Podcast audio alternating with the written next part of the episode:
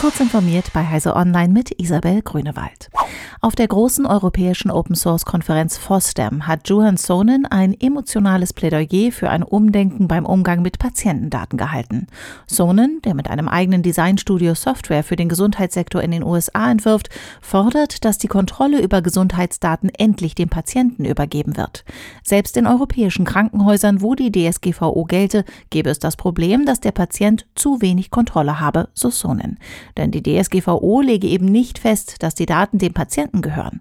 Auch in Europa seien solche Daten im Besitz von Krankenhäusern und Forschungseinrichtungen. Das Motto müsse endlich lauten: Meine Daten, meine Entscheidung. Die Reform des Postgesetzes bekommt Gegenwind. Die Monopolkommission spricht sich gegen die Gesetzänderung aus, die sich für die Deutsche Post DHL positiv auswirken würde. Mit Blick auf den höheren Umsatz und steigende Gewinne des global tätigen Konzerns ließe sich eine Notwendigkeit, den Konzern durch ein überhöhtes Briefporto zu stützen, kaum mit den Geschäftszahlen begründen.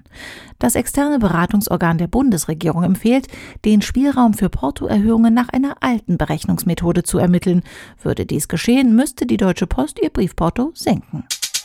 In mehr als 200 Anklagedokumenten mit Bezug auf den Angriff auf das US-Kapitol wurde kein soziales Netzwerk auch nur annähernd so oft erwähnt wie Facebook. Das hat eine Analyse des US-Magazins Forbes unter Berufung auf Daten der George Washington University ergeben.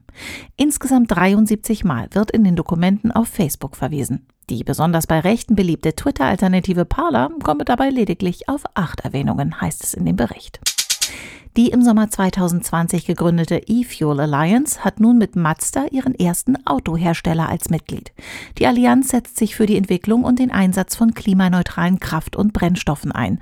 Bisher gehörten ihr hauptsächlich Unternehmen aus der Mineralölbranche, Automobilzulieferer oder Maschinen- und Anlagenbauer an. Mazda will bis 2030 alle neu zugelassenen Mazda-Fahrzeuge elektrifizieren. Viele Fahrzeuge würden jedoch weiterhin mit einem Verbrennungsmotor angetrieben. Hier könnten E-Fuels eingesetzt werden.